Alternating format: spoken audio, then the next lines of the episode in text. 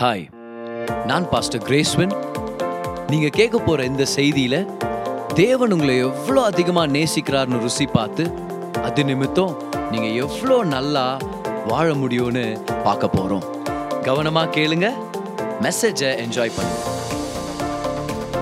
இந்த நாள் ஏசு கிறிஸ்து பிறந்ததை நம்ம ஞாபகப்படுத்தி அவரை கொண்டாடுறோம்.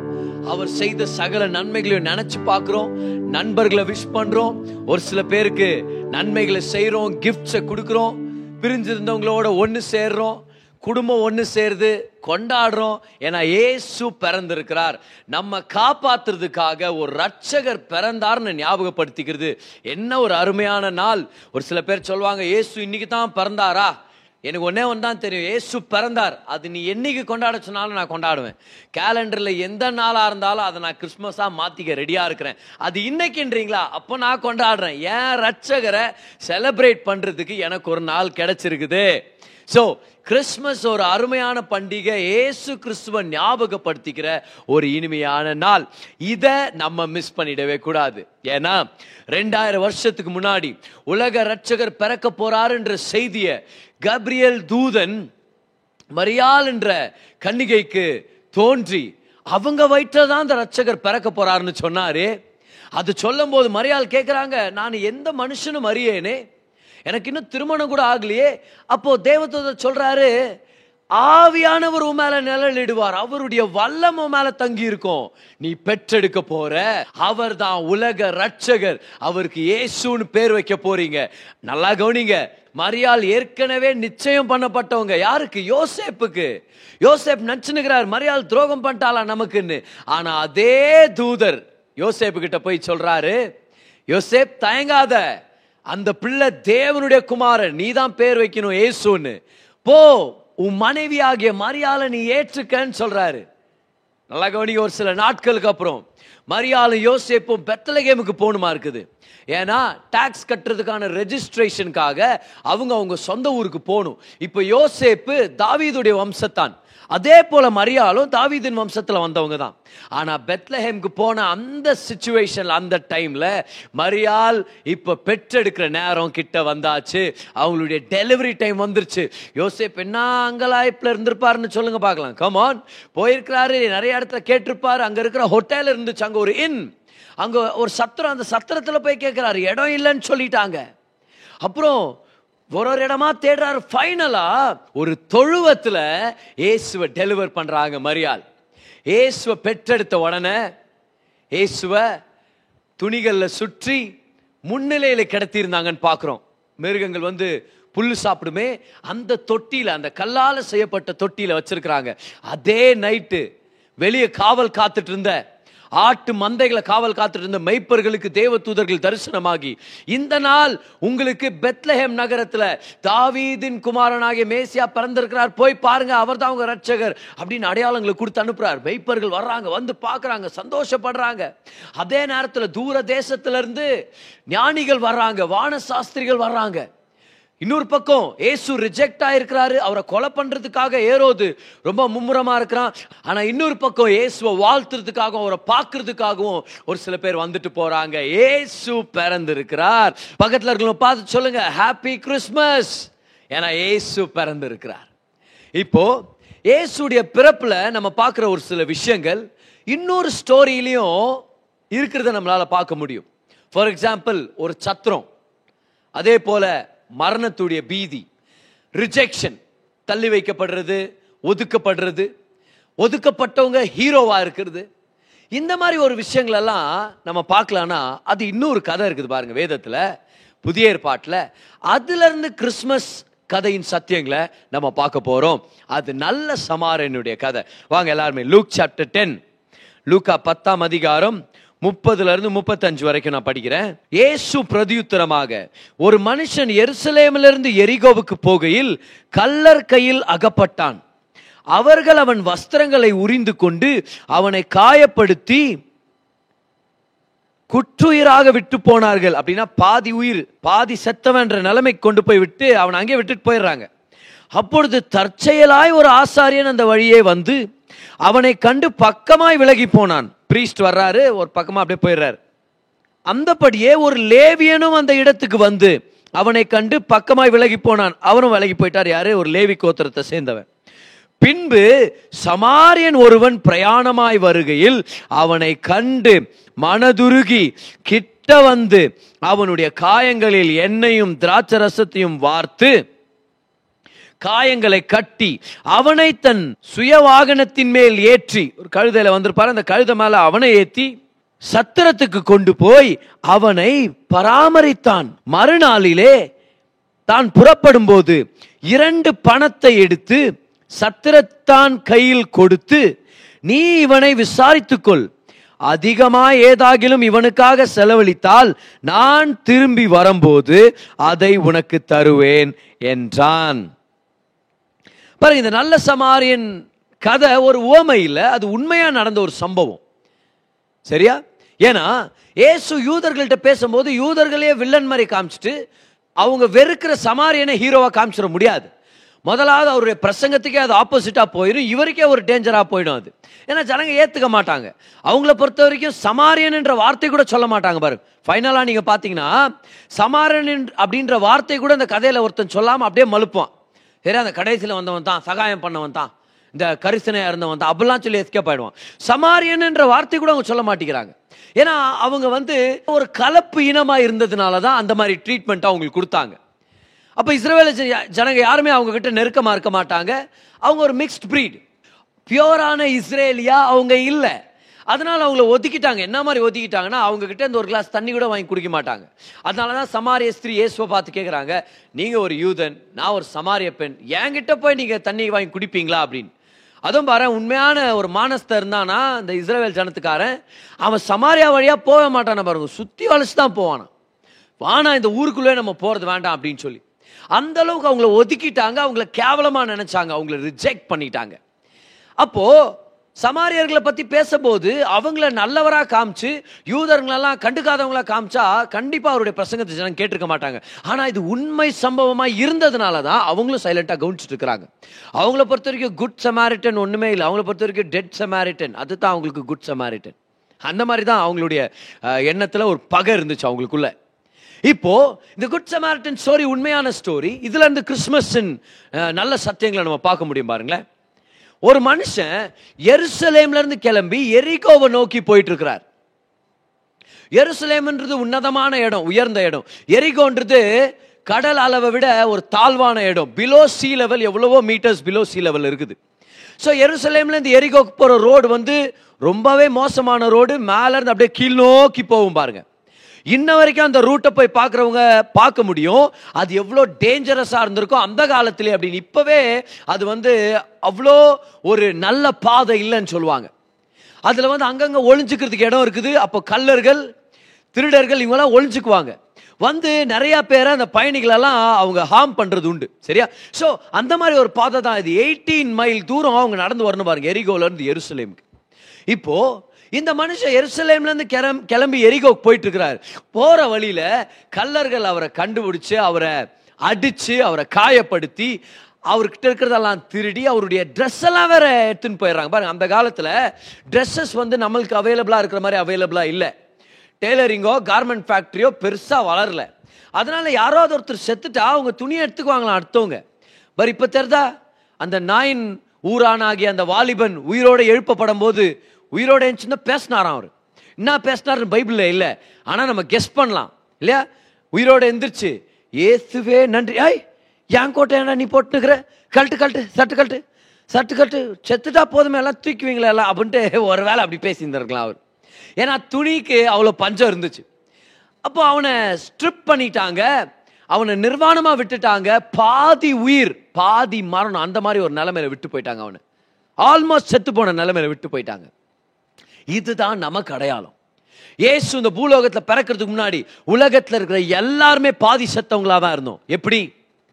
ஆவியில தேவனை விட்டு பிரிஞ்சிருந்ததுனால நம்ம ஆவியில செத்து போனவங்களா இருந்தோம். அதுதான் லைஃப் உடைய சோர்ஸ். அப்போ ஆவியில செத்து போயிட்டா அந்த மரணம் இன்னும் கொஞ்ச நாள்ல வெளிப்பட போகுது அவ்வளவுதான். ஆனா ஏற்கனவே மறிச்சு போனவர்களா தான் நம்ம இருந்தோம். பாவத்து நிமித்தம் நம்ம எல்லாருமே மறிச்சு போனவர்களா இருந்தோம்.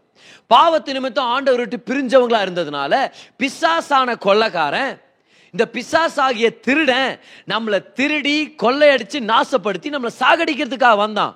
வியாதியை கொடுத்து பலவீனத்தை கொடுத்து தரித்திரத்தை கொடுத்து நம்ம வாழ்க்கையில் இருக்கிற சந்தோஷத்தை திருடிட்டு இருந்தான். யோவான் பத்தாம் அதிகாரம் பத்தாம் வருஷத்தை பார்க்குறோம். திருடன் திருடவும் கொல்லவும் அழிக்கவும் வருகிறான் என்று வேறொன்றுக்கும் வரான். யாரை பற்றி பேசினார்? ஏசு பிசாசை பற்றி பேசினார். அப்போ நம்ம தான் உன்னதமான ஐக்கியமான இடத்துல இருந்து இறங்கி அப்படியே தாழ்வா போயிட்டோமே பாவத்து நிமித்தம். ஆனால் அந்த நிலைமையை பயன்படுத்தி பிசாசானவன் நம்மளை தொல்லை கொடுத்துட்டு இருந்தான். யாரும் காப்பாத்தல நம்மளை? இல்லை. யாரால காப்பாற்ற முடிஞ்சுச்சா? இல்லை. ஏன்னா அந்த பக்கமாக ஒரு ஆசாரியன் வர்றாரு. ஆனால் அந்த ஆசாரியன் கண்டுக்காம அப்படியே போயிடுறாரு. அதே பக்கம் ஒரு லேவி கோத்திரத்தை சேர்ந்தவர் வர்றாரு. அவரும் கண்டுக்காம போயிடுறாரு. இப்போ இவங்க ரெண்டு பேருமே தேவாலயத்தில் வேலை செஞ்சவங்க தானே? பாருங்க. அப்போது தேவாலயத்தில் வேலை செஞ்சவங்க வந்து பார்க்குறாங்க ஆனால் கண்டுக்காமல் போயிடுறாங்க. சகாயம் பண்ணுறதே இல்லை. நல்லா கவனிங்க எரிகோ வந்து ஆசாரியர்களுடைய பட்டணம். அங்கே லேவி கோத்திரத்தார் நிறைய பேர் இருக்கிறாங்க ஆசாரியர்கள் நிறைய பேர் தங்கி இருக்கிறாங்க ஆயிரத்துக்கும் மேலான பேர் தேவாலயத்தில் வேலை செய்கிற குடும்பத்திலேருந்து வந்தவங்க எரிகோவில் இருக்கிறாங்க. அப்போ தினம் தினமும் அவங்க அப்படிதான் பயணம் பண்ணும். ஆலயத்தில் போய் ஊழியம் செய்யணும் அதே வழியாக தான் திரும்பி வரணும். அப்போ இப்படி சொல்லாமல் ஒருவேளை அவங்க டயர்டாக இருந்தாங்களோ இல்லை நான் நாளெல்லாம் கஷ்டப்பட்டேன். ஏன்னா நம்ம வருஷத்தை படிக்கிறோம். அந்த ஆசாரியன் கீழன் கீழ் நோக்கி போயிட்டு இருந்தான். ஹி வாஸ் கமிங் டவுன் நம்ம படிக்கிறோம். அப்போ அவர் தேவாலயத்தை நோக்கி போகல. அங்கேருந்து ரிட்டர்ன் ஆயின்கிறாரு அவர். இல்லை ஒருவேளை அவர் நினச்சிருக்கலாம். இவனை அச்சு போட்ட திருடனுங்க இங்கே எங்கன்னா ஒழிச்சுன்னு இருக்கலாம். இவனை பார்க்க போய் நானும் அடி வாங்கிடக்கூடாதுன்னு சொல்லிட்டு ஒருவேளை வேகமாக போயிருந்திருக்கலாம். இன்னொரு முக்கியமான காரணம் என்னன்னா மதம் சார்ந்த ஜனங்க பிணங்களை தொட முடியாது. ஒருவேளை அவனை பணம்னு நினச்சிருக்கலாம். ஏன்னா பிணத்தை தொட்டுட்டாங்கன்னா அவங்க அசுத்தமானவர்களாக இருப்பாங்க ஒரு குறிப்பிட்ட நாட்கள் அளவுக்கு. அப்போ பிரீஸ்ட் அவருடைய வேலையை செய்ய முடியாமல் இருக்கும். லேவி கோத்திரத்தான் ஆண்டோருக்காக ஊழியத்தை செய்ய முடியாமல் இருக்கும். ஒருவேளை இந்த ரிலீஜியஸ் காரணத்தால் கூட அவங்க அந்த அடிப்பட்ட மனுஷனை தொடாமல் இருந்திருக்கலாம். நம்ம தான் அந்த அடிப்பட்ட மனுஷன். ஓ தேவனை விட்டு பிரிஞ்சிருந்ததுனால பாவத்து நிமித்தம் சாபத்து நிமித்தம் பிசாசு நிமித்தம் நம்ம காயப்பட்டவர்களா இருந்தோம். மதம் நம்மளை காப்பாத்த முடியல. மதம் ஒரு மனுஷன் கிட்ட வந்து இது இது நீ செய் ட்ரை பண்ணுன்னு சொல்லுது. ஆனா பாதி செத்து போனவங்க கிட்ட என்னத்த சொல்ல முடியாம? ஒண்ணுமே பண்ண முடியாது. அவனுக்கு தேவை ஒரு ஜட்ஜ் இல்ல. அவனுக்கு தேவை ஒரு மதம் இல்ல. அவனுக்கு தேவை ஒரு டீச்சர் இல்ல. அவனுக்கு தேவை ஒரு ரட்சகர். மதம் நம்மளை காப்பாற்ற முடியல. மதம் நம்மளை பார்த்துட்டு கண்டுக்காம போயிடுச்சு. ஏன் தெரியுமா? லா நியாயப்பிரமாணம் கூட நம்மளை காப்பாற்ற முடியல. ஏன்? ஏன்னா நியாயப்பிரமாணம் குணிஞ்சிருச்சுன்னா அது நியாயப்பிரமாணமே இல்லை. ஒரு நியாயாதிபதி மனசுல கொஞ்சம் க- கருணையினால ஒரு குற்றவாளியுடைய தண்டனையை கேன்சல் பண்ணாருன்னா அது அநியாயம் ஏன்னா நியாயம் நிறைவேற்றப்படணும். நியாயத்தை நிறைவேற்றுறதுக்காக தான் நியாயாதிபதி இருக்கிறார். அப்போ லா பெண்டாக முடியல பெண்டாக கூடாது. அப்போ ஒரு பெரிய டைலிமா என்ன ஆண்டவரே? அடிபட்டிருக்கிறேன். செத்து போன நிலைமையில இருக்கிறேன். ஆனா தேவாலயத்தில் உங்களுக்காக வேலை செய்கிறவங்க கூட என்ன கண்டுக்காம போயிட்டாங்களே. அப்படின்னா மதமும் நியாயப்பிரமாணமும் நம்மளை தொட முடியல நம்மளை காப்பாற்ற முடியல ஏன்னா நியாயப்பிரமாணத்தால் பெண்ட் ஆக முடியாது. நமக்கு தேவை ஒரு ரட்சகர் அவர் பரிசுத்தராக இருந்தோம். குனிஞ்சு கைவிட்டு நம்மளை தூக்கி விடுறதுக்கான ஒரு ரட்சகர் நமக்கு தேவை. அந்த ரட்சகருடைய என்ட்ரன்ஸை தான் நம்ம பார்க்குறோம். மூணாவதாக வந்தவர் நல்ல சமாரியன். சமாரியன் வர்றாரு பார்த்து மனதுருகி அவன் கிட்ட போய் அவனுடைய காயங்களை கட்டி அவனுக்கு சகாயம் பண்றாரு. பக்கத்தில் இருக்க பார்த்து சொல்லுங்க பார்க்கலாம். ஏசு நல்ல சமாரியனாக எனக்காக பிறந்தாருன்னு சொல்லுங்க பார்க்கலாம். Come ஏன்? ஏசுடைய பிறப்பு இந்த ஸ்டோரியில பார்க்கலாமே. சமாரியன் ஒதுக்கப்பட்டவன். சமாரியன் நிராகரிக்கப்பட்டவன். சமாரியனுக்கு இஸ்ரவேல் நாட்டில் அதுவும் முக்கியமாக இஸ்ரவேலுடைய தேவாலயத்தில் இடமே இல்லை. அவங்க வந்து ஆராதிக்க முடியாதனால அவங்களுக்குன்னு அவங்க ஒரு தேவாலயத்தை கட்டிக்கிட்டாங்க கெரிசிம் மலை மேலே. அவங்களை இஸ்ரவேல் ஜனமாக மதிக்க மாட்டாங்க. அவங்களுக்கு எந்த விதமான அங்கீகாரமும் இல்லை. சௌகரியங்கள் ஏற்படுத்தி கொடுக்கறதில்ல அவங்களுக்கு. இதே போல தான் ஏசு பிறந்தபோது அவருக்கு சத்திரத்தில் இடம் இல்லைன்னு சொன்னாங்க. ஏரோது ராஜா ஏசுவை கொல்லணும்னு சொல்லி வந்துட்டு இருந்தான். அது மட்டும் இல்லை பாருங்களேன். லேட்டரா பாருங்க அவருடைய சொந்த ஜனங்களே ரோமர்கள் கையில் ஒப்பு கொடுத்து சிலுவையில் அறையும்படி கொடுத்துட்டாங்க. ஏசுவை வெறு வெறுத்தாங்க. ஏசுவை நிராகரிச்சுட்டாங்க. ஜீசஸ் வாஸ் த ரிஜெக்டட் நல்ல சமாரியன் எப்படி வந்து சகாயம் பண்ணாரோ ஒரு ரட்சகர் போல. அதே மாதிரி ஏசு கிறிஸ்துவான ஒரு ஒதுக்கப்பட்டவராக தள்ளப்பட்டவராக நிராகரிக்கப்பட்டவராக வந்தார். ஆனால் நம்மளை ரட்சிக்கிறதுக்காக வந்திருக்கிறார். அவன் என்ன பண்ணார் நல்ல சமாரியன்? திராட்சரசத்தையும் எண்ணெயையும் ஊற்றி காயங்களை கட்டினார் நம்ம பார்க்குறோம். திராட்சை ரசம் டெட்டால் மாதிரி அது ஒரு டிஸ்இன்ஃபெக்டன்ட் இன்ஃபெக்ஷன் இருந்துச்சுன்னா அதை சுத்தம் பண்ணிடும் கிருமிகளுடைய வேலையை அது கண்ட்ரோல் பண்ணிடும் ஸ்டாப் பண்ணிடும் அதுதான் திராட்சை ரசத்துடைய வேலை. என்ன என்- அது என்ன செய்ய போகுதுன்னா அது அந்த காயங்களை ஆற்றும் காயங்களை சுகமாக்கும். அப்போ திராட்சை ரசத்தை ஊத்துறாரு அதை சுத்தமாக்குறதுக்கு. ஆனால் எண்ணெயை ஊத்துறாரு அதை சுகப்படுத்துறதுக்காக. இயேசுதான் அந்த நல்ல சமாரியன். நம்ம தான் அந்த விழுந்து போன காயப்பட்ட அந்த நபர். ஏசு நம்மளை தேடி கண்டுபிடிச்ச போது நம்ம இருக்கிற இடத்துக்கு வந்த போது அவர் செஞ்ச முதல் ஊழியம் என்ன தெரியுமா? நம்மளை ரட்சித்தார். அவருடைய ரத்தத்தால கழுவினார். அவருடைய அபிஷேக என்ன ஆவியானவர் நிமித்தம் நம்மளை புது சிருஷ்டிகளா மாத்தினார். இந்த இடத்துல இயேசுவின் ரத்தத்தையும் பார்க்க முடியும். இயேசுவின் இன்னொரு வரேன் இந்த இடத்துல இயேசுவின் ரத்தத்தையும் பார்க்க முடியும். ஆவியானுடைய ஊழியத்தையும் நம்ம பார்க்க முடியும். திராட்சை ரசம் திராட்சையுடைய ரத்தம். நம்மளுடைய மெய்யான திராட்சை கொடி யாரு? ஏசு கிறிஸ்து. அவர் நசுக்கப்பட்டதுனால ரத்தம் சிந்தப்பட்டுச்சு. அப்போ அந்த காயப்பட்ட நமக்கு அவருடைய ரத்தத்தால கழுவினார். அந்த பாவம்ன்ற இன்ஃபெக்ஷன்ல இருந்து நம்மளை சுத்தமாக்கினார். அது மட்டும் இல்லை நம்மளை புது சிருஷ்டியா மாத்தினார். அதனால தான் அந்த எண்ணெய் ஆவியானவர் கடையாளமா இருக்குது. எபேசியர் ஒன்று பதிமூணில் பார்க்குறோம். ஆவியானவரால் நம்ம முத்திரிக்கப்பட்டிருக்கிறோம். ரட்சிக்கப்பட்ட அன்னையிலிருந்து. ரோமர் எட்டு ஒன்பதுல பார்க்குறோம். கிறிஸ்துவின் ஆவியானவர் நமக்குள்ளே இல்லைன்னா நமக்கு தேவனுக்கு சொந்தமானவர்கள் இல்லைன்னு சொல்லிட்டாரு. அப்படின்னா ஒவ்வொரு கிறிஸ்தவனுக்குள்ளவும் ஆவியானவர் இருக்கிறார். அவர் தான் நம்மளை புது சிருஷ்டியாக மாத்தினார். அவர் இல்லாமல் ரட்சிப்பின் செயல் இல்லை. கமான் அடிபட்டு கிடந்தோம். மதம் நம்மளை காப்பாத்தல. ஆனால் ரட்சகர் நமக்காக பிறந்தார். அவர் நமக்காக சிலுவையில் மறித்ததுனால அவர் நமக்காக ரத்தம் சிந்தினதுனால. நீங்களும் நானும் ரட்சிக்கப்பட்டிருக்கிறோம். ஹalleluya ஓ திராட்சரசத்தை ரசத்தினாலையும் எண்ணெயாலையும் நம்மளுடைய காயங்களை கட்டி நம்மளை சுகமாக்கினார். இதுதான் நல்ல சமாரியனுடைய ஊழியம். இதுதான் ரட்சகர் பிறந்ததுக்கான நோக்கம். அப்புறம் என்ன பண்ணார் சமாரியன்? அடிப்பட்டவனை தூக்கி நம்மளை தூக்கி தன்னுடைய வாகனத்து மேல தன்னுடைய மிருகத்து மேல அமர செய்கிறார் இல்லைனா தன்னுடைய மிருகத்து மேல ரெஸ்ட் எடுக்க செய்தார். அவருடைய ரெஸ்ட்டை நமக்கு கொடுத்தார். இன்னைக்கு அவர் நமக்கா வேலை செஞ்சுட்டு இருக்கிறார் ஆவியானவர் மூலமா வேலை செஞ்சுட்டு இருக்கிறார் ஆனா அவருடைய ரெஸ்ட்டை நம்மளுக்கு கொடுத்துருக்கிறார். அவருடைய ஃபினிஷ்ட் ஒர்க்கை நம்ம ரிசீவ் பண்ணோம்னா அவருடைய ரெஸ்ட்டை நம்ம நம்ம பெற்றுக்கொள்ள முடியும். இயேசு சொல்லார் வருத்தப்பட்டு பாரம் சுமக்கிறவங்க என்கிட்ட வாங்க. நான் உங்களுக்கு மதத்தை கொடுக்குவேன்னு சொல்ல. நான் உங்களுக்கு கட்டளைகளை கொடுக்குறேன்னு சொல்ல நான் உங்களுக்கு இலைப்பாறுதல் தரேன்னு சொன்னார். அவர் தான் நமக்கு இலைப்பாறுதல் தரார். அப்போ இயேசு கிட்ட வந்தோன்னா அவர் நமக்கு இலைப்பாறுதல் தருவார். இலைப்பாறுதலை கொடுத்து எங்க கொண்டு போனாரு? ஒரு சத்திரத்துக்கு கொண்டு போனாரு. அந்த சத்திரம் எது கிடையாலும் சபை கிடையாலும் கவுனிங்க. இயேசு பிறந்த போது ஒரு சத்திரம் மென்ஷன் ஆயிருக்குது நம்ம பார்க்குறோமே.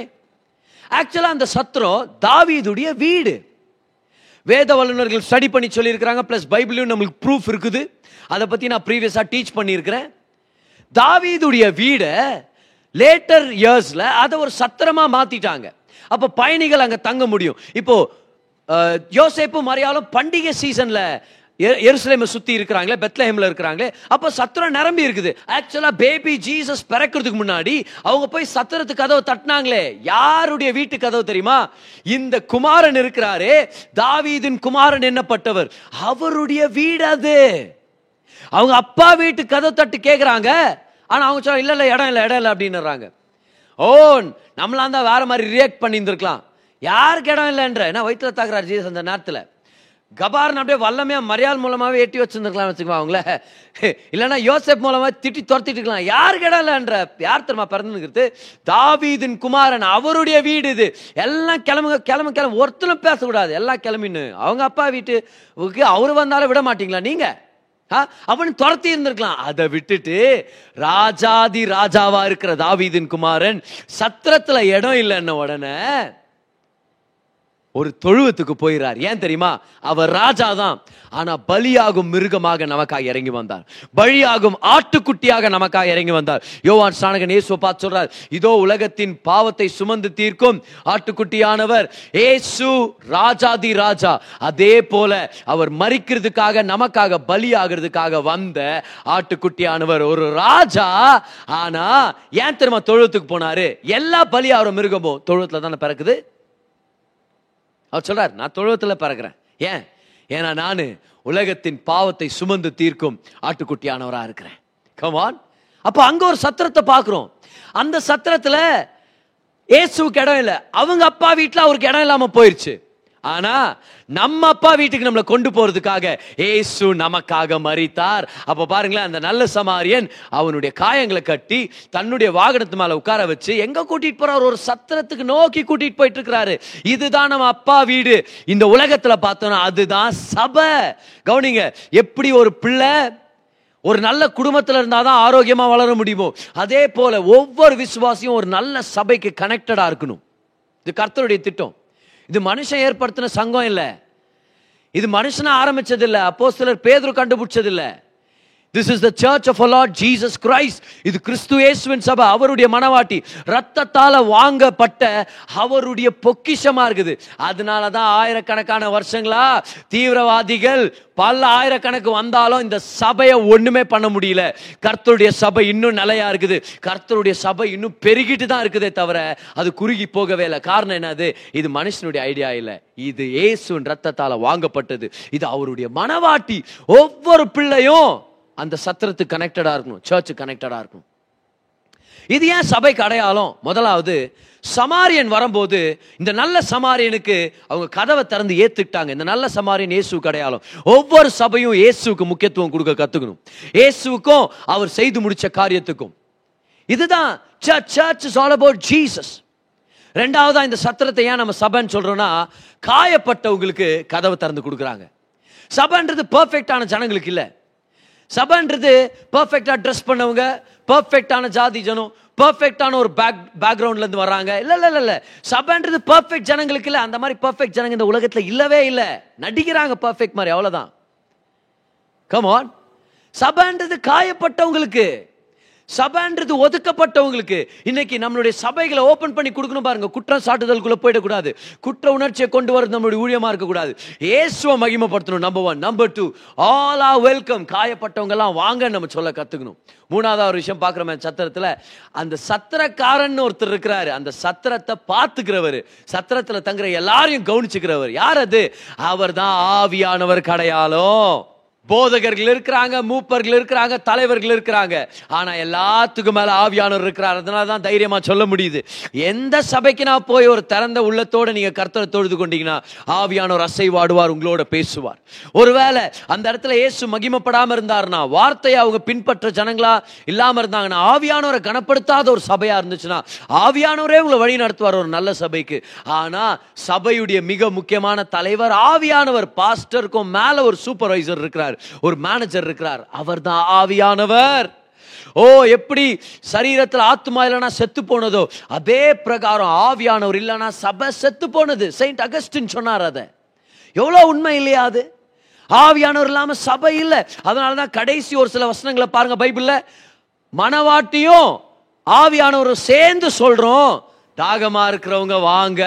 கமான் இதுதான் சபையுடைய காலம். சபையோட இணைஞ்சிருக்கிறது ஆவியானவர். ஆவியானவர் சபையும் ஒண்ணு. ஆவியானவர் சபையோட இணைஞ்சு இன்னைக்கு சபைய ப்ரிப்பேர் பண்ணிட்டு இருக்கிறாரு ஏசு கிட்ட கொண்டு போகணும்னு. சபையை ப்ரிப்பேர் பண்ணிட்டு இருக்கிறார் அவருடைய வருகைக்காக. இன்னைக்கு சபை ஜனங்களை எல்லாம் பார்த்துக்கிறது யாரு? மெயின் பாஸ்டர் யார் தெரியுமா? ஆவியானவர். அவருக்கு அண்டர்ல இருக்கிறவங்க தான் நம்ம எல்லாருமே. வேற பாஸ்டர்ஸ் எல்லாருமே. கமான் அடிபட்டு கிடந்தோம் நம்ம பாவத்தினால.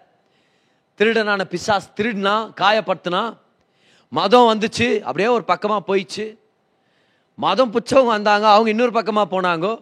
ஆனால் நல்ல செமாரியன் வந்தார் நம்மளை பார்த்துட்டு நம்ம கிட்ட வந்தார். அதனால தான் வசனத்தில் கிட்ட வந்தார் நம்ம பார்க்குறோம். ஓ அவர் கிட்ட வந்த தேவனாக இருக்கிறார். ஹalleluya எங்கேயோ தூரத்துலேருந்து நம்மக்கிட்ட பேசுகிற கடவுள் இல்லை.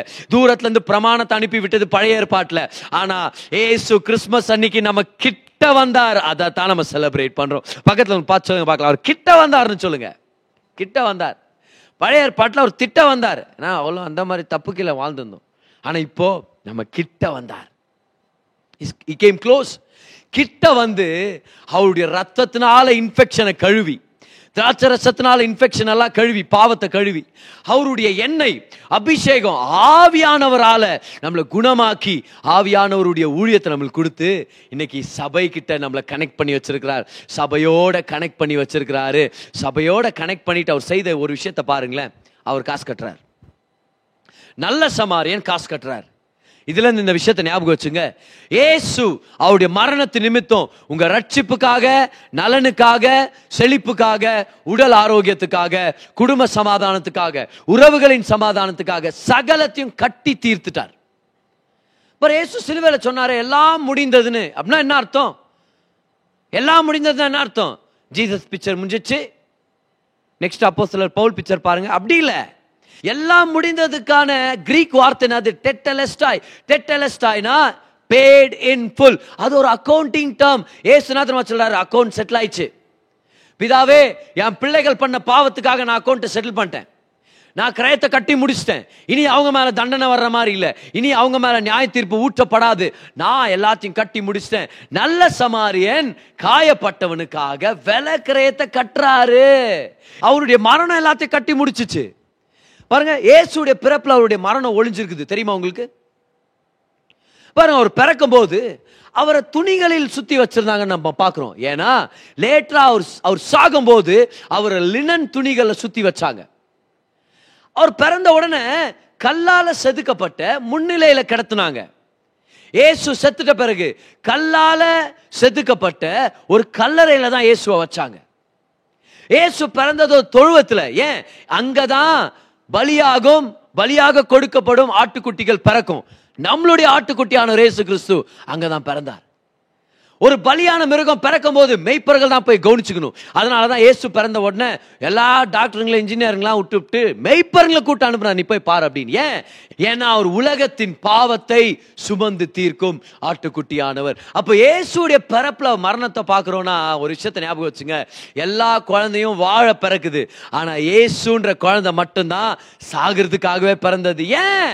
அப்பதான் நம்ம திரும்பியும் பிறக்க முடியும். அப்பதான் நம்ம அப்பா வீட்டுக்கு நம்ம போக முடியும். அப்பதான் நம்ம பாவம் பாவங்கள் கழுவப்பட முடியும். அவருடைய மரணம் தான் நம்மளை காப்பாத்துச்சு. அவர் பிறந்தது நமக்கு சந்தோஷம். அது ஒரு கொண்டாட்டம். அதை நம்ம நிச்சயமா செலிப்ரேட் பண்றோம். ஆனா அவருடைய பிறப்பு நம்மளை காப்பாத்தல. அவருடைய மரணம் தான் நம்மளை காப்பாத்துச்சு. அதனால இந்த விஷயத்தை ஞாபகம் வச்சுங்க. அவர் எல்லாத்தையுமே கட்டி முடிச்சிட்டார். நல்ல சமாரியன் காயப்பட்டவனுக்காக கிரயத்தை கட்டினாரு. இன்னைக்கு நல்ல சமாரியன் இயேசு கிறிஸ்து சிலுவையில உங்களுக்கும் எனக்கும் அந்த கிரயத்தை கட்டிட்டார். உங்க மேல என் மேல தண்டனை இல்லை.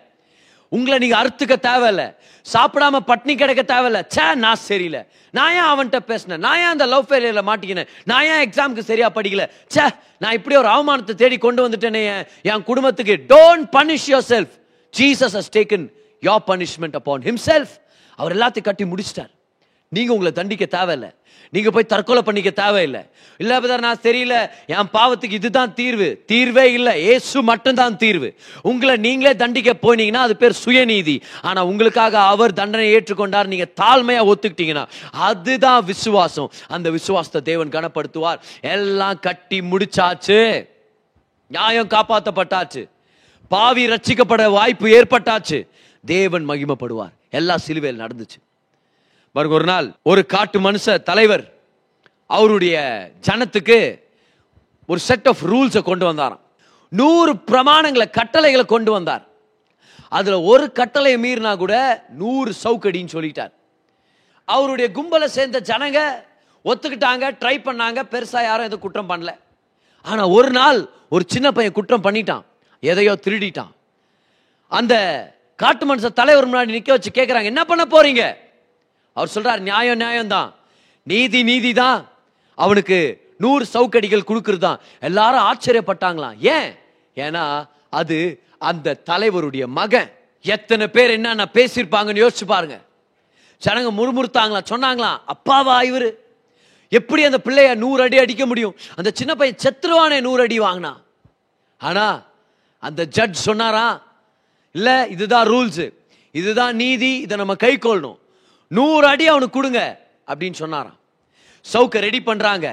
ஆனா ஜட்ஜ்மெண்ட் கொடுத்த தகப்பனார் அந்த சீட்ல இருந்து எந்திரிச்சு தன்னுடைய ஷர்ட்டை கலட்டிட்டு தன்னுடைய மகனை போய் கட்டி பிடிச்சிக்கிட்டாரு. தன்னுடைய முதுக காமிச்சு சவுக்க வச்சுட்டு இருந்தவனை பார்த்து சொன்னாராம் ஆரம்பிக்கலாம் வாப்பா அடிக்க ஆரம்பின்னு சொல்லி நூறு அடியும் அப்பா ஏத்துக்கிட்டாரு.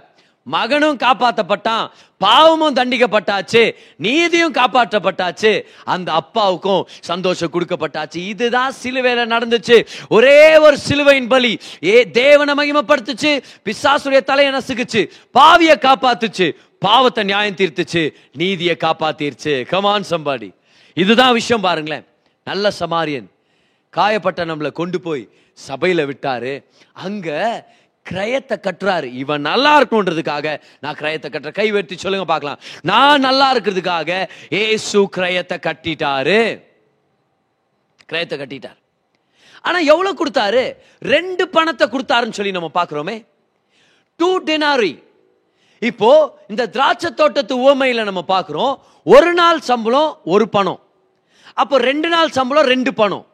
இதனால அந்த நல்ல சமாரியன் என்ன மெசேஜ் கொடுத்துட்டு இருக்கிறாருன்னா அவர் சொல்றாரு பார்ப்பா நான் உனக்கு ஏன் தெரியுமா ரெண்டு பணம் கட்டுறேன் இப்ப?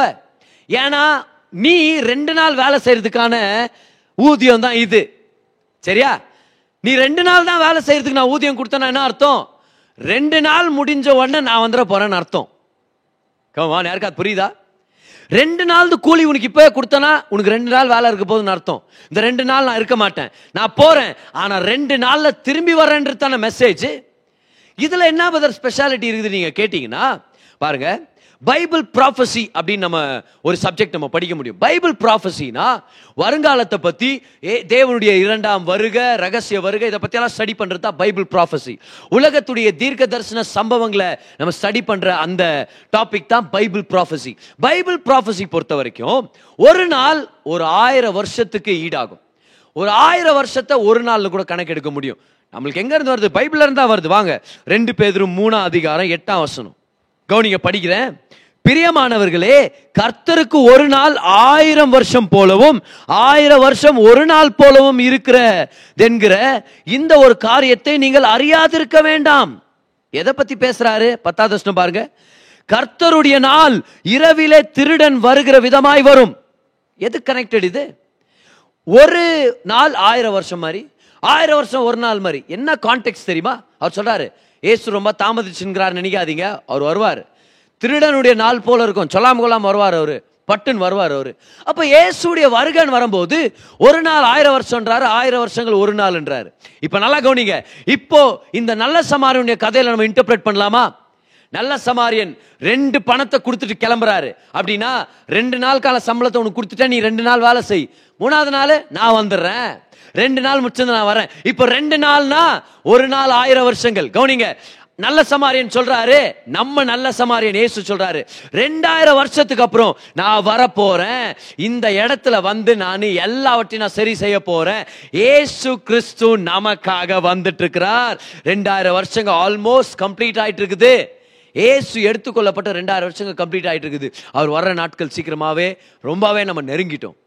ஏசுடைய வருகைக்காக எல்லா தீர்க்க தரிசனங்களும் நிறைவேறியாச்சு நம்ம பார்க்குறோம். உலக உலகத்தில் உலகத்துடைய சரித்திரத்தில் இன்னைக்கு நம்ம பார்க்குறோம். எல்லா தீர்க்க தரிசிகளும் நிறைவேறியாச்சு. இப்போ ஏசு நமக்காக வர்ற நாட்கள் நம்ம வாழ்ந்துட்டு இருக்கிறோம் நல்ல சமாரியன் ரெண்டு பணத்தை கொடுத்துட்டு போனார். அதே மாதிரி நல்ல சமாரியனான இயேசு கிறிஸ்துவானவர் ரெண்டாயிரம் வருஷமா பிதாவுடைய சமூகத்தில் இருக்கிறார். அவர் வர்ற நாட்கள் மிக மிக நெருங்கி இருக்குது. நம்ம எல்லாரும் அவரோட சேர போறோம். அந்த இடத்துல வேதனை இல்லை வலி இல்லை கஷ்டம் இல்லை பலவீனம் இல்லை. இந்த பேண்டமிக்ஸ் நிறைஞ்ச இந்த உலகத்துல எபிடமிக் நிறைந்த இந்த உலகத்துல கொள்ளை நோய்கள் Covid nineteen Omicron microwave microwave வேற வந்துச்சா? அது ஒன்று நல்ல விஷயம் தான் வச்சுக்கலாம். ஆனாலும் எல்லா விதமான கிருமிகளும் அக்கிரமங்கள் நடக்கிற இந்த உலகத்தில் ஏசு திரும்பி வர்றாருன்றது நம்மளுக்கு ஒரு நம்பிக்கை கொண்டு வருது. இது நம்மளுடைய நிரந்தரமான நிலை இல்ல இது நம்மளுடைய நிரந்தரமான உலகம் இல்லை. கர்த்தர் நம்மள அவரோட சேர்த்து கொள்ள போறார். We are gonna go so நல்ல சமாரியன் ரெண்டு பணத்தை கொடுத்தாரு. ரெண்டு பணம் ரெண்டு நாளுக்கானது. ரெண்டு நாள்னா ரெண்டாயிரம் வருஷத்தை குறிக்குது வேதத்துல. நம்மளுடைய நல்ல சமாரியன் ரெண்டாயிரம் வருஷங்கள் முடிவடைஞ்சிட்டு இருக்குது. அவர் வரப்போறார். சீக்கிரம் நம்ம கூட்டிட்டு போறதுக்காக. இது நமக்கு ஒரு நம்பிக்கை ஏற்படுத்தும். இந்த நம்பிக்கையற்ற உலகத்துல ஒரு நம்பிக்கை கொண்டு வரும். இந்த பயம் நிறைஞ்ச உலகத்துல ஒரு தைரியத்தை கொண்டு வரும். ஒரு பர்பஸோட வாழ்க்கையை வாழணும் நம்மளுக்கு சொல்லி கொடுக்கும். அவர் வர்றார். பக்கத்தில் ஒரு பார்த்து சொல்லுங்க பார்க்கலாம். ஏசு வர்றாரு. ஏசு வர போறாரு hallelujah Jesus is coming soon உண்மை சம்பவம் பாருங்க. இட்டலி நாட்டில் சுதந்திரத்துக்காக போராட்டம் நடந்துட்டு இருந்துச்சு. அந்த சுதந்திர போராட்டத்தில் அநேகர் அரெஸ்ட் பண்ணிட்டு இருந்தாங்க. ஆனா அவங்க எல்லாருமே கேரி பால்டி அப்படின்ற ஒரு டெலிவரருக்காக ஒரு விடுதலை நாயகனுக்காக காத்திருந்தாங்க. அவர் தான் அவங்களுடைய ஹீரோ அவர் வந்துட்டு இருக்கிறாருன்ற செய்தி எல்லாருக்கும் தெரிய வருது. எல்லாரும் சொல்ல ஆரம்பிக்கிறாங்க கேரி பால்டி வந்துட்டு இருக்கிறார் கேரி பால்டி வந்துட்டு இருக்கிறார் கேரி பால்டி வந்துட்டு இருக்கிறார் சுதந்திர போராட்ட அந்த தியாகிகளை கைதிகளாக சிறைச்சாலை கொண்டு போகும்போது வழியில் போறவங்க சொல்லுவாங்களாம் கிட்ட வந்து எதுவும் கவலைப்படாத தைரியமா இரு கேரி பால்டி வந்துட்டு இருக்கிறார் நடராத்திரில வீட்ல இருந்து ஒரு சில ஆண்கள் வெளியே போய் செவரில் எழுதி வைப்பாங்களாம். Garibaldi is coming Garibaldi வந்துட்டு இருக்கிறார். ஒரு நாள் அவங்க கேள்விப்பட்டாங்களாம். கேரி பால்டி வந்துட்டு இருக்கிறார் பக்கத்துல வந்துட்டார் பக்கத்து பட்டணத்துல இருக்கிறாருன்னு ஓ ஜனம் எல்லாம் யாருக்கும் பயப்படாம நடு ரோட்ல நின்று எல்லாரும் கத்தி கூச்சல் போட்டாங்களாம். Garibaldi is coming Garibaldi வந்துட்டார் வந்துட்டார் வந்துட்டார்னு சொல்லி வந்தாரு. வந்து எதிரிகளை தோற்கடிச்சாரு துரத்தி விட்டார் சத்ருக்களை சுதந்திரத்தை ஏற்படுத்தி கொடுத்தாரு. அவங்க இனி யாருக்குமே அடிமைத்தனத்துல இருக்க கூடாதுன்னு சொல்லி. இன்னைக்கு கேரி பால்டியை விட பெரிய டெலிவரர் ஒருத்தர் வந்துட்டு இருக்கிறார் ஏசு வந்துட்டு இருக்கிறார் உலக ரட்சகர் வந்துட்டு இருக்கிறார் இந்த தேசங்களின் விருப்பமா இருக்கிற அவர் வந்துட்டு இருக்கிறார் அவர் வந்தார்னா நம்ம வாழ்க்கை மாறும். அவர் சீக்கிரமாவே வந்துட்டு இருக்கிறார் அவரோட நம்ம சேர்ற நாட்கள் மிகவும் நெருக்கமா இருக்குது. கமான் பக்கத்துல ஒன்று பார்த்து சொல்லுங்க. Jesus is coming soon Jesus coming soon ஆனா அவர் வர்ற வரைக்கும் ஞாபகம் பண்றது கவலைப்படாதீங்க. சத்திரக்காரன் ஒருத்தர் இருக்கிறார். யார் அது? ஆவியானவர். அவர் தான் பெயர் சொல்லப்படாத வேலைக்காரனா இருக்கிறார். எப்படி ரெபேக்கால எலியசர் பார்த்துக்கிட்டாரோ ஈசாக்க சந்திக்கிற வரைக்கும் அதே போல ஆவியானவர் இன்னைக்கு நம்மளுக்கு அவைலபிளா இருக்கிறார். அவர் நம்மளை கவனிச்சுக்கிறதுக்காக இருக்கிறார். ஏசு ஆவியானவரை நம்பி உங்களையும் என்னையும் விட்டுட்டு போயிருக்கிறார். இன்னொரு தடவை சொல்றேன் கவுனிங்க. ஏசு நம்மளை அனாதையா விட்டுட்டு போல ஆவியானவருடைய பொறுப்புல விட்டுட்டு போயிருக்கிறார். ஏசுவே ஆவியானவரை நம்பினார்னா நீங்களும் நானும் ஆவியானவர் நம்பணும் அவர் வழி நடத்துவார். அவருடைய உறவு நிமித்தம் நம்மளை ஆசீர்வதிப்பார். அவர் நமக்கு இன்கீப்பராக இருக்கிறார். இன் பேர் சபை. இந்த சபையுடைய தலைவர் ஆவியானவர். ஆவியானவருக்கு அடங்கி இருக்கிறவங்க வாழ்க்கை நல்லா இருக்கும். அவங்க காயங்களை கட்டுவார் அவங்கள திருப்பி நிறுத்துவார். அவங்கள பெரிய நன்மைகளை கொடுத்து அவங்கள ஆசீர்வதிப்பார். இன்னைக்கு சத்திரத்தில் யார் யார் காயத்தோட வராங்களோ அவங்க காயங்களை கட்டி காயங்களை கட்டி அவங்களுக்கு சுகமாக்கி அவங்கள திருப்பி அனுப்பி யார் யார் காயப்பட்டிருக்கிறாங்களோ அவங்களெல்லாம் சபைக்குள்ள கொண்டு வர்றதுக்கு ஆவியானவர் ப்ரிப்பேர் பண்ணிட்டு இருக்கிறாரு ஆவியானோர் என்ற இன்கீப்பர் இருக்கிற வரைக்கும் நம்ம கவலையே இல்லை. Holy spirit is my innkeeper I have nothing to worry about ஆவியானவர் இருக்கிறார். ஏசுதான் அந்த நல்ல சமாரியன். அடிபட்டு விழுந்து கிடந்தோமே உயிர் இருக்குதான்னு சந்தேகம் வர்ற அளவுக்கு ஒரு கேவலமான நிலைமையில வாழ்ந்துட்டு இருந்தோமே நம்மளை தேடி மதம் ஒன்னும் செய்யல நமக்காக. மதம் நம்மளை காப்பாத்த முடியல. செத்து போற நிலைமையில இருந்த நம்மளை பார்த்து இயேசு வந்தார். ரட்சகர் பிறந்தார். ரிஜெக்ட் ஆனவரா பிறந்தார். ஒதுக்கப்பட்டவராக நிராகரிக்கப்பட்டவராக பிறந்தார் நமக்காக. பிறந்தது மட்டும் இல்ல நமக்காக சிலுவையில கொல்கதா மலை மேல மறித்தார் மறித்த போது அவருடைய திராட்சரசம் அவருடைய ரத்தத்தினால நம்ம காயங்களை சுத்தமாக்குனார். நம்ம பாவத்தின் கிருபிகளை சுத்தமாக்குனார். பாவத்தை எடுத்து போட்டார். அவருடைய அபிஷேக எண்ணெயான ஆவியானவர் மூலமா நம்மள புது சிருஷ்டியா மாத்தினார். காயங்களை கட்டினார். அது மட்டும் இல்ல அவருடைய ரெஸ்ட நம்மளுக்கு கொடுத்துட்டு அவர் நமக்காக வேலை செய்ய ஆரம்பிச்சார். எங்க கூட்டிட்டு போனாரு? சபன்ற அருமையான அப்பா வீட்டுக்கு கொண்டு வந்து விட்டார். அந்த சபன்ற அருமையான அப்பா வீட்டுல ஒரு சத்திரக்காரன் இருக்கிறாரு. அவர்தான் ஆவியானவர். இன்னைக்கு இயேசு திரும்பி வர்றேன்னு ப்ராமிஸ் பண்ணியிருக்கிறாரு. ஆனா அவர் வர்ற வரைக்கும் ஆவியானுடைய பொறுப்புல நம்ம இருக்கிறோம். அவர் கவனிச்சுக்குவார். அவர் பார்த்துக்குவார். என்ன தேவை உங்களுக்கு? அவர் இருக்கிறார். கவலைப்படாதீங்க. இந்த கிறிஸ்துமஸ் அன்னைக்கு ஆவியானவர் உங்களுடைய நேசராகவும் நண்பராகவும் உங்க மேல பொறுப்பாளியா இருக்கிறாருன்றது மறந்துடாதீங்க. அவர் பார்த்துக்குவார். அவர் காயங்களை கட்டி உங்களை தூக்கி நிறுத்துவார். பல பேருக்கு சாட்சியா இருக்கிற மாதிரி உங்களை மாத்துவார். ஆவியானவர் இருக்கிறதே. ஏசு உயிரோட இருக்கிறார்ன்றது அடையாளம். ஏசு திரும்ப வந்துட்டு இருக்கிறார்ன்றது அடையாளம். நான்சன் அப்படின்ற ஒரு எக்ஸ்ப்ளோரர் இந்த நார்த் போல்ல ஒரு எக்ஸ்பெடிஷனுக்காக போயிருக்கிறாரு கப்பல்ல. அவர் போய் ரெண்டு வருஷம் ஆயிடுச்சு பாருங்க. டேஞ்சரஸான ஜோன் கடுமையான உழைப்பு தேவைப்படுது. ரொம்ப கஷ்டமா இருக்கும். ரெண்டு வருஷத்துக்கு அப்புறம் அவரோட தூது புறாக்கள் இருந்துச்சு. அதுல ஒரு புறாவை எடுத்து தன்னுடைய மனைவிக்கு ஒரு மெசேஜை எழுதி தன் அந்த புறாவுடைய காலில் கட்டி விட்டு அதை மேல தூக்கி விட்டாராம் பாரு பறக்க விட்ட உடனே அந்த கப்பலுக்கு மேல மூணு தடவை வட்டம் விட்டுட்டு நேரா சவுத்துக்கு நேரா நார்வேக்கு கிளம்பிச்சான் பாருங்க. ரெண்டாயிரம் மைல் தூரம் நார்வே. அங்கதான் நான்சனுடைய மனைவி இருக்கிறாங்க. ரெண்டாயிரம் மைல் தூரம். ஐஸ் கட்டிகள் மேல பனிக்கட்டிகள் மேல ஆயிரம் மைல் தூரம். கடல் மேல ஆயிரம் மைல் தூரம். எல்லாத்தையும் கடந்து வந்து ஃபைனலா நார்வேல த கணவருக்காக காத்துட்டு இருந்த அந்த மனைவியுடைய கைகளை வந்து விழுந்ததாம் பாருங்க. கணவர் கணவர்கிட்ட இருந்து ஒரு செய்தி இருக்குத பார்த்து ஓபன் பண்ணி பார்த்து கணவர் சுகமா இருக்கிறாருன்னு தெரிஞ்சு தன்னை சந்திக்க வந்துட்டு இருக்கிறாருன்னு தெரிஞ்சு ஆனந்தப்பட்டாங்க சந்தோஷப்பட்டாங்க. அந்த புறாவுடைய வருகை நிமித்தம் அவங்களுக்கு ஒரு நம்பிக்கை வந்துச்சு. என் கணவரை நான் திரும்பி பார்க்க முடியும்னு சொல்லி. இன்னைக்கு நம்ம சபையில ஒரு புறா இருக்கிறார். நம்மளுடைய வாழ்க்கையில ஒரு புறா இருக்கிறார். யார் அந்த தூது புறா யாரு? ஆவியானவர். அவர் இருக்கிறதுனால நம்மளுக்கு தெரியும் ஏசு இன்னும் உயிரோட இருக்கிறார் இன்னும் ஜீவிக்கிறார்னு. அவர் நம்ம வாழ்க்கையில இருக்கிறத வச்சு நம்ம சொல்லலாம். ஏசு திரும்ப வந்துட்டு இருக்கிறாருன்னு சொல்லி. நீங்க அனாதை இல்ல. நான் அனாதை இல்ல. ஆவியானவர் நம்ம மேல அக்கறையானவரா இருக்கிறார். ஆவியானவர் நம்மளை கவனிக்கிறவரா இருக்கிறார். இந்த கிறிஸ்துமஸ் அன்னைக்கு நீங்க ஞாபகம் வச்சுக்க வேண்டிய முக்கியமான விஷயம் தெரியுமா? சாக கிடந்த நம்மள மதம் காப்பாத்தல. ஆனா நல்ல சமாரியனாக இயேசு பிறந்து வந்து நமக்காக சிலுவையில மறிச்சு அவருடைய ரத்தத்தால கழுவி அவருடைய ஆவியானவரால புது சிருஷ்டியா மாத்தி அருமையான சபையில வந்து கொண்டு வந்து சேர்த்து ஆவியானுடைய பொறுப்புல நம்மளை விட்டுட்டு போயிருக்கிறார். ஹalleluya இது என்டையர் மெசேஜ் ஒரே ஸ்டேட்மெண்ட்ல சொன்ன பாருங்க. இன்னைக்கு நீங்களும் நானும் ஆவியானுடைய பொறுப்பு கீழே இருக்கிறோம். ஒரே ஸ்டேட்மெண்ட் தான். ஆவியானவரை நம்பி இயேசுவே இருந்தார்னா நம்மளும் ஆவியானவர் நம்பி வாழ முடியும். அவர் வழி நடத்துவார் அவர் பெரிய காரியங்களை செய்வார். இந்த நாளை செலிப்ரேட் பண்ணலாம். இந்த நாளில் கிடைச்ச மெசேஜை நம்ம ஞாபகப்படுத்திக்கலாம். அநேகருக்கு இதை பாஸ் பண்ணலாம். ஞாபகம் வச்சுங்க. நல்ல சமாரியன் இருக்கிறார். அவர் திரும்பி வந்துட்டு இருக்கிறார் நமக்கு நல்ல நாட்களை அவர் ஏற்படுத்தி கொடுக்க போறார். ஹalleluya கரங்களை தட்டி கர்த்தருக்கு ஒரு நன்றி செலுத்துங்க. கம் ஆன் கர்த்தர் நல்லவரா இருக்கிறார். கர்த்தர் நல்லவரா இருக்கிறார். நீங்க கேட்ட இந்த பாட்காஸ்ட் உங்களுக்கு ஆசீர்வாதமா இருந்திருக்கும். அநேகருக்கு இதை ஷேர் பண்ணுங்க. மீண்டும் அடுத்த பாட்காஸ்ட் உங்களை சந்திக்கிற வரைக்கும் ஞாபகம் வச்சுக்கோங்க. தேவன் உங்களை அதிகமாக நேசிக்கிறார்.